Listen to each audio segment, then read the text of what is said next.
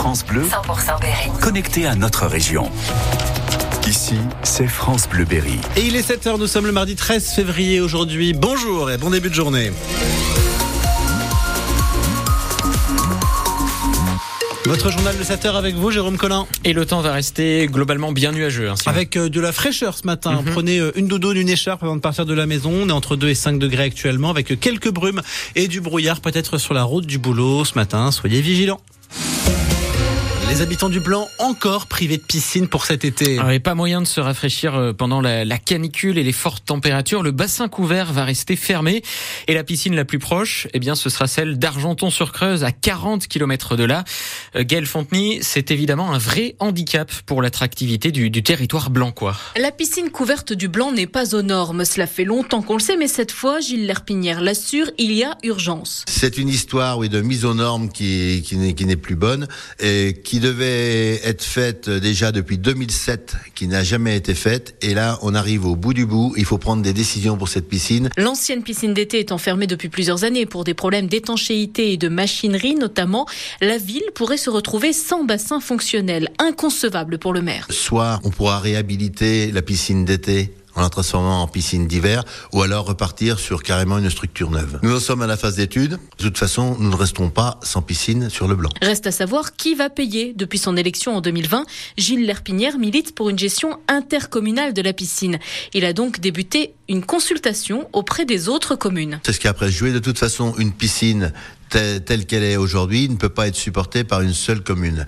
Il faut qu'on trouve une solution soit avec les communautés de communes limitrophes, j'ai bien dit les communautés de communes et pas la communauté de communes, et éventuellement même les communes extérieures à notre département. Il y a des pourparlers, il y a déjà des réunions. Contactés, plusieurs disent ne pas être convaincus par le projet. En attendant cet été, le maire promet une baignade surveillée dans la Creuse, à côté de l'ex-piscine d'été. Et se baigner dans la Creuse, euh, proposition qui ne vous emballe pas franchement, hein, si l'on en croit les réactions sur la page Facebook de France Bleuberry.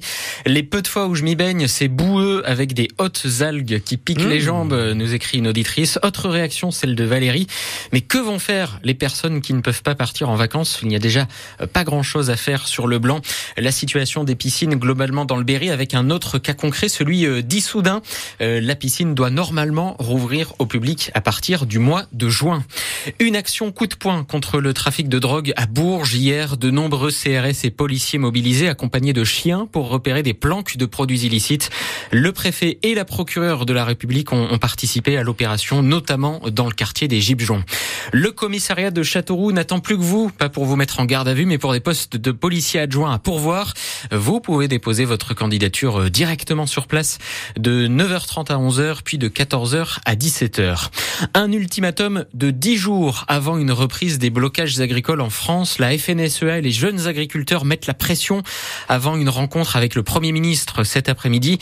Ils veulent du concret euh, d'ici l'ouverture du Salon de l'agriculture le 24 février. Ils veulent en fait que les mesures, que les aides promises par le gouvernement, gouvernement soient appliquées réellement. France Bleu Berry, il est 7h04. Une école entière menacée de disparition dans le Cher. C'est le jour J pour le village du Chauté près de la Guerche sur l'Aubois. La carte scolaire est dévoilée. Une quarantaine de classes risquent de fermer en septembre, dont l'unique classe de l'école du Chauté. Ce serait un peu la mort du village. Alors la mère Chantal Bernard continue de se battre. Je garde espoir, bien entendu. L'école du Chauté ne fermera pas. D'abord, on a une classe unique exceptionnelle. Par exemple, on a un petit garçon de 5 qui sait lire, qui sait écrire et qui commence à parler l'anglais. On a une enfant euh, qui est en CM1, qui a fait toute sa scolarité euh, sur la commune du Chauté, qui a sauté une classe parce qu'il y a un enseignement euh, formidable. On apprend mieux en classe unique. Et les, petits sont tirés vers le haut par les plus grands. On a du personnel, une enseignante, une ATSEM, deux dames qui s'occupent des enfants à la garderie, à l'heure de la cantine. Les enfants sont pris un par et voilà, quand il y a quelque chose qui n'est pas compris, on prend le temps de lui expliquer. C'est formidable une classe unique. Ça justifie un enseignant, neuf élèves Moi je dis que oui, c'est important pour le monde de la ruralité. L'école, sur place de la mairie, les anciens se rassemblent, on voit les enfants passer à la sortie de l'école. C'est hyper important. Et les parents d'élèves aussi mènent le combat hein, au Choté avec un barrage filtrant organisé hier devant l'école de la commune. 19 postes d'enseignants euh, devraient être supprimés partout dans le Cher en septembre en cause la baisse sensible du nombre d'élèves, 560 de moins à la rentrée selon les prévisions de l'académie. On vous détaille euh, tous les projets de cette carte scolaire sur l'application mobile ici. Pour ou contre l'implantation de deux nouveaux réacteurs nucléaires près de chez vous, la centrale de Belleville-sur-Loire dans le Cher pourrait en accueillir deux de plus, des EPR à l'horizon 2040. Euh, plusieurs élus ont signé une tribune hier soir en faveur de ce projet qui est vivement contesté par le réseau Sortir du nucléaire. Sancerre, Valençay, Quincy ou encore Reuilly, il y en a des vins excellents dans l'Indre et dans le Cher. Plusieurs producteurs sont depuis hier au, salon Wine Paris. Plus de 40 000 visiteurs attendus jusqu'à demain. Une sacrée vitrine dans un contexte de crise des ventes. Hein. Les Français ont baissé de 70% leur consommation de vin depuis 1960. Justement, est-ce que c'est votre cas? Le petit verre chaque jour, c'est peut-être terminé. Vous avez peut-être choisi de boire autre chose, autre chose hein, des boissons sans alcool par exemple, ou simplement un bon verre d'eau. Venez témoigner ce matin au 02 54 27 36 36. On en parle aussi à 7h45 avec Édouard Mognetti, directeur du bureau interprofessionnel des vins du Centre-Loire. Et bien 7h06, un, un, petit pincement au cœur ce matin ici à France Bleu Berry. Bah oui, on fait nos cartons avant ouais. d'emménager demain rue de la Poste à Châteauroux. C'est notre dernière journée au 10 rue de la République après 42 ans d'infos, de fou rire, de cadeaux à vous faire gagner.